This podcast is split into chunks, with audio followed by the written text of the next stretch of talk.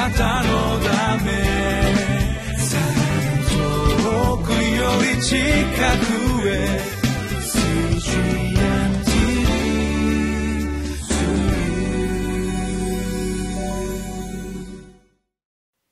12月18日のリビングライフの時間です。私はウェスレアンホーリネス教団の玉川キリスト中央教会の牧師本間と申します。今日は歴代史第232章1節から23節の御言葉を通して主の御声を聞いてまいりましょう。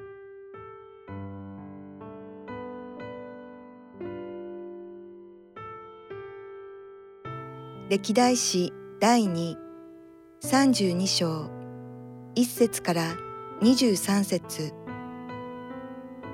これらの誠実なことが示されて後アッシリアの王セナケリブが来てユダに入り城壁のある町々に対して陣を敷いた。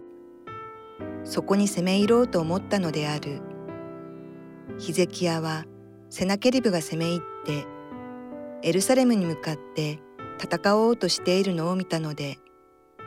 彼の司たち勇士たちと相談しこの町の外にある泉の水を塞ごうとした。彼らは王を支持した。そこで多くの民が集まりすべての泉とこの地を流れている川を塞いでいった。アッシリアの王たちに攻め入らせ豊富な水を見つけさせてたまるものか。それから彼は奮い立って崩れていた城壁を全部立て直しさらに櫓を上に上げ外側にもう一つの城壁を築きダビデの町ミロを強固にした。その上彼は大量の投げ槍と盾を作った。彼は民の上に戦時の隊長たちを立て彼らを町の門の広場に召集し彼らに励ましの言葉を与えていった。強くあれ大しくあれアッシリアの王に彼と共にいるすべての大軍に恐れをなしてはならない。怯えてはならない。彼と共にいる者よりも大いなる方が私たちと共におられるからである。彼と共にいる者は肉の腕であり、私たちと共におられる方は私たちの神主、私たちを助け、私たちの戦いを戦ってくださる方である。民はユダの王ヒゼキヤの言葉によって奮い立った。この後、アッシリアの王セナケリブはその家来たちをエルサレムに使わして彼自身はその全軍を率いてラキシュを攻めていた。ユダの王ヒゼキヤとエルサレムにいたすべてのユダの人々に向かって言わせた。アッシリアの王セナケリブはこう言っておられる。お前たちは何により頼んでエルサレムの包囲の中でじっとしているのか。ヒゼキヤは私たちの神主はアッシリアの王の手から私たちを救い出されると言って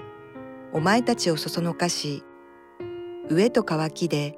お前たちを死なせようとしているではないかあの主ではないのかその高きところと祭壇をヒゼキヤは取り除いておいてユダとエルサレムに向かい、あなた方はただ一つの祭壇の前で拝み、その上で香を焚かなければならないと言ったのだ。お前たちは私と私の先祖たちが地のすべての国々の民に対して何をしてきたかを知らないのか。地の国々の神々が彼らの国を私の手から救い出すことができたか私の先祖たちが整絶したこれらの国々の神々のうちどの神が私の手からその民を救い出すことができたか。お前たちの神が私の手からお前たちを救い出すことができるというのか。今お前たちはヒゼキヤにごまかされるな。このようにそそのかされてはならない。彼を信じてはならない。どのような国どのような王国のどのような神もその民を私の手から私の先祖たちの手から救い出すことはできない。ましてお前たちの神はお前たちを私の手から救い出すことはできない。彼の家来たちはなおも神である主とそのしもべヒゼキヤに逆らって弁舌を振るった。彼は手紙を書いてイスラエルの神主をそしり主に逆らっていった。私の手から自分たちの民を救い出さなかった地の国々の神々と同じようにヒゼキヤの神もその民を私の手から救い出せない。さらに彼らは城壁の上にいたエルサレムの民に向かいユダの言葉で大声に呼ばわり彼らを恐れさせおじけさせてこの町を取ろうとした。このように彼らはエルサレムの神について人の手で作ったこの地の民の神々についてと同じように語ったのである。そこでヒゼキヤ王とアモツの子預言者イザヤはこのことのゆえに祈りを捧げ天に叫び求めた。すると主は一人の見つかいを使わしアッシリアの王の陣営にいたすべての勇士隊長首長を全滅させた。そこで彼は恥じて国へ帰り彼の神の宮に入ったが自分の身から出た子供たちがそのところで彼を剣にかけて倒した。こうして主はアッシリアの王セナケリブの手およびすべての者の手からヒゼキヤとエルサレムの住民とを救い四方から彼らを守り導かれた。多くの人々が主への贈り物を携えユダの王ヒゼキヤに送るえりすぐりの品々を持ってエルサレムに来るようになりこの時以来彼はすべての国々から尊敬の目で見られるようになった。昨日まではヒゼキヤ王が国に宗教改革と言いましょうか。正しい礼拝というものが確立するために非常に力を注いだことを読んでまいりました一節にこれらの誠実なことが示されて後と書かれてありますけれどもそのように神様の前に誠実な歩み神様に対する真実そのことをヒゼキヤが示してその後にということですね。アッシリアの王セナケリブが来てユダに入り城壁のある町々に対して陣を敷いた。そこに攻め入ろうと思ったのである。ということで信仰的に霊的に礼拝という意味において非常に祝された祝福されたそのような歩みがいよいよできた。できるようになったというところでその後にヒゼキヤ王とまたイスラエルの人々は大きな試練を味わうことになるわけです。アッシリアの国が攻めてきました。このアッシリアという国はイスラエルの北半分北イスラエルを滅ぼしそしてヒゼキヤが治めるエルサレムを中心とした南ユダもほとんど滅ぼすところまで攻めてきたわけです。エルサレムは包囲されそしても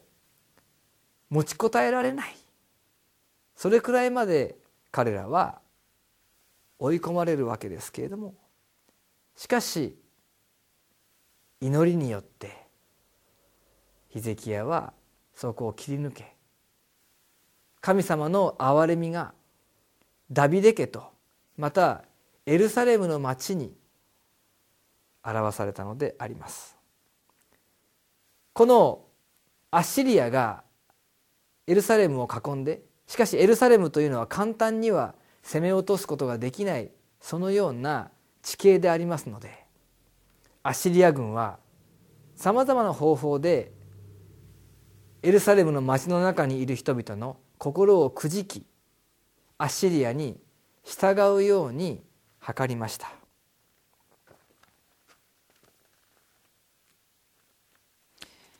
今日の15節を読みますとこのようにアッシリア軍からの呼びかけがあったことがわかります。今お前たちはヒゼキヤにごまかされるな。このようにそそのかされてはならない。彼を信じてはならない。どのような国どのような王国のどのような神もその民を私の手から私の先祖たちの手から救い出すことはできない。ましてお前たちの神は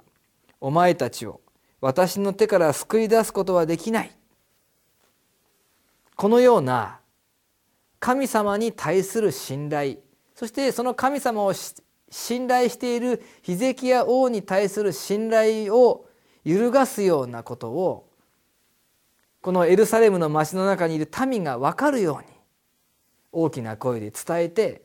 その信仰信頼というものをぐらつかせようとしているわけです。その後もあの手この手で信仰と信頼を失わせようとするそのような作戦をアッシリアは取ったのであります。実際エルサレムは地形的に簡単に攻め落とすことのできない町ではありましたがしかし大軍で取り囲むアッシリアの軍に彼らに勝ち目はありませんでした。しかしヒゼキヤとまた当時の預言者イザヤこのイザヤによって神の御言葉を聞き励まされて祈っていく中で神様は非常に不思議な方法でこの困難を解決されたのであります。21節に「すると主は一人の見つかりを使わしアッシリアの王の陣営にいたすべての勇士隊長主張を全滅させた。そこで彼は恥じて国へ帰り彼の神の宮に入ったがご自分の身から自分の身から出た子供たちがそのところで彼を剣にかけて倒したとあります。見つかりが一晩にして軍隊を滅ぼす。もしかしたら疫病そのようなものが流行ったのかもしれないと想像することもできます。そして王自身は国へ帰っていきますが自分の息子たちによって暗殺されてしまいます。いずれにせよイスラエルの人々には全くできない方法でした。神様はそのようにして勝利を与えられたのであります。非常に困難な中で祈りを持って持ちこたえたヒゼキヤたちでありました。この時のアッシリアのやり方というものがまた私たちの信仰に対して挑戦してくるサタンのやり方ではないでしょうか。私たちに対してもまた私たちの周囲にいる信仰の仲間たちに対してもその信仰を失わせるような形で攻めてくるのであります。祈ったのに全くそれが聞かれないから神様はいないんじゃないか。祈っても無駄なんじゃないか。教会に行ってもしょうがないのではないか。そのような思いで信仰に挫折感を感じている人が周囲にいないでしょうか。私たち自身クリスチャンをやめるということ教会生活をやめるということは仮にしなかったとしてもだんだんだんだん祈らなくなってしまう。そのような霊的な攻撃を受けることがあるでしょう。そのように落ち込んでいる時に人の励ましというのはなかなか届かないかもしれません。でも人の言葉なら信じられないかもしれないけれどもしかし聖書の言葉神の言葉にもう一度目を留めようではありませんか。7節を読みます。強くあれ大しくあれアッシリアの王に彼と共にいるすべての大軍に恐れをなしてはならない。怯えてはならない。彼と共にいる者よりも大いなる方が私たちと共におられるからである。どのように私たちの信仰が揺さぶられてもしかしなお御言葉を持って励まそうとしている主に私たちの耳を傾けましょう。あなたのため遠くより近くへ